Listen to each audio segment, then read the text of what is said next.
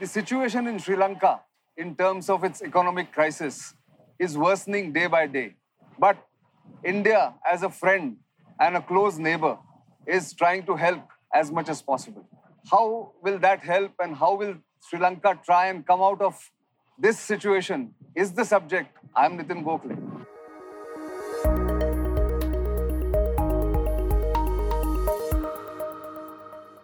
To bring to you the ground situation and the ground reports from Colombo, the Sri Lankan capital.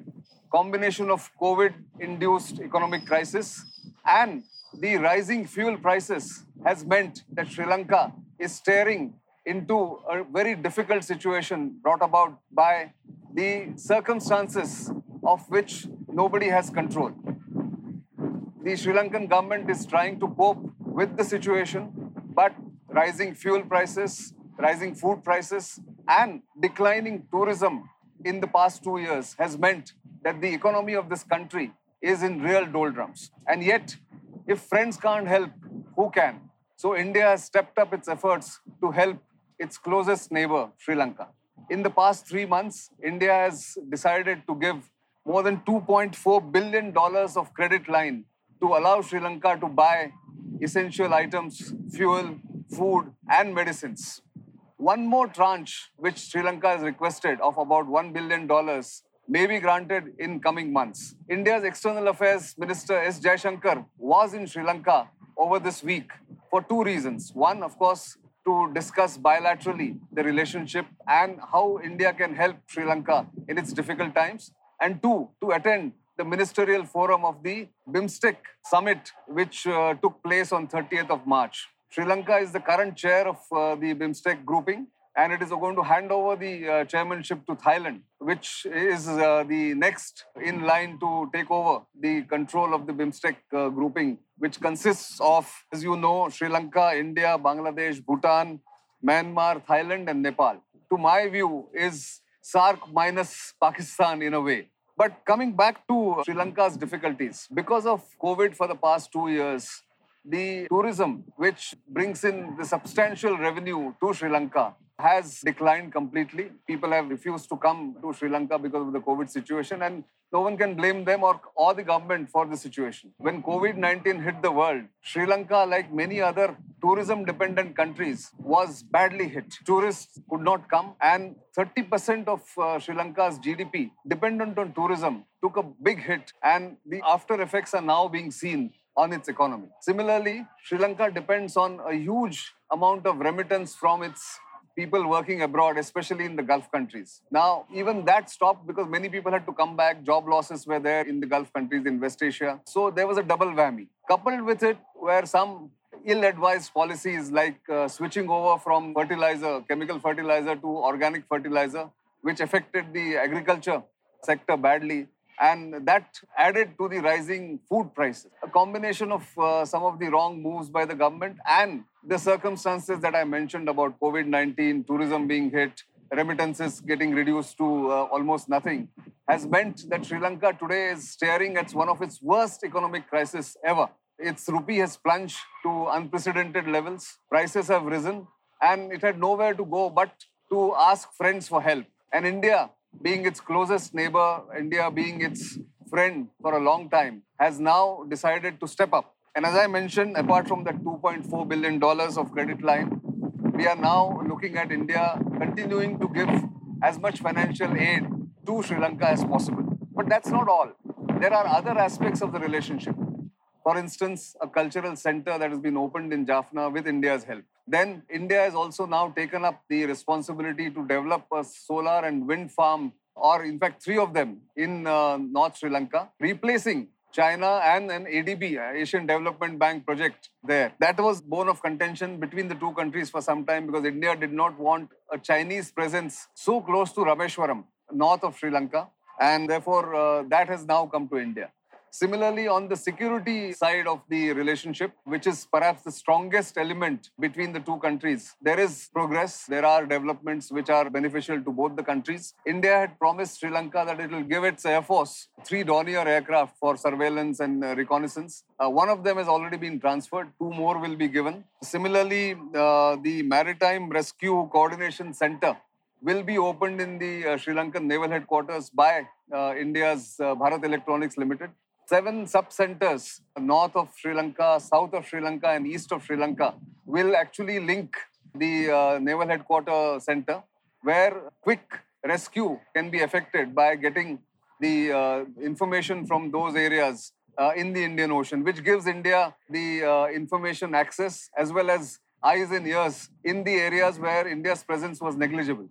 Uh, Indian Ocean is an important uh, aspect of relationship between Sri Lanka and India. And uh, for instance, the Colombo Security Conclave, which was started as a trilateral maritime cooperation between India, Sri Lanka, and Maldives, has now expanded to include Mauritius, which has come on board recently when the conclave was uh, held in Maldives. Bangladesh is uh, as an observer, and uh, there are other countries like Seychelles uh, and maybe Indonesia who will be joining this initiative, which will mean that India will have a good visibility in the Indian Ocean where its presence uh, may not be as strong as it wanted earlier. That is one of the key aspects of this relationship. Remember, India and Sri Lanka had a roller coaster ride as far as bilateral relationships are concerned. But there are multiple aspects over the past couple of years that have now resulted in uh, closer cooperation, despite some wrinkles like uh, denial of uh, East Container Terminal to India in the Colombo uh, port which uh, was uh, given uh, or taken over by the Sri Lankan Port Authority in association with a Chinese company. But India was, as a compensation, allowed to take over the West Container Terminal, which is now being uh, run as a joint venture between um, the Sri Lanka Port Authority and uh, an Indian company, the Adani Ports, which is uh, a private company. So that is one aspect that has happened. The other important aspect, which normally escapes attention, is India has now decided to give Sri Lanka expertise on what is called a unique identity project much like the Aadhaar project in India, which will allow Sri Lanka to have a coordinated database on its citizenship or on its citizens and other database for uh, its people. Uh, similarly, the uh, aspect of uh, giving continuous uh, support to the Tamils uh, in the north for fulfilling their political objectives and political aspirations is something that India has not budged from and has now prevailed over the uh, Sri Lankan leadership to open a dialogue with the Tamil leaders. So recently, President Gotabaya Rajapaksa had a meeting with the Tamil leaders for the first time in two years, where several aspects of the political aspirations and demands were discussed, and a special package may be then given to the uh, people living in north of Sri Lanka. So all this uh, means that India is uh, back uh, in uh, helping Sri Lanka in a big way. there were apprehensions and there were opinions in India which uh, said that uh, Sri Lanka has been lost to China. China has made big inroads in Sri Lanka. But as I have been saying this uh, in this program a number of times, the strategic field is not about uh, permanent victories and permanent defeats. It's a continuous process. And that's exactly what is happening in Sri Lanka, as uh, evidence from the kind of new heights that the bilateral relationship is reaching over the past three or four months. Sri Lanka will overcome this problem. Tourism has started picking up.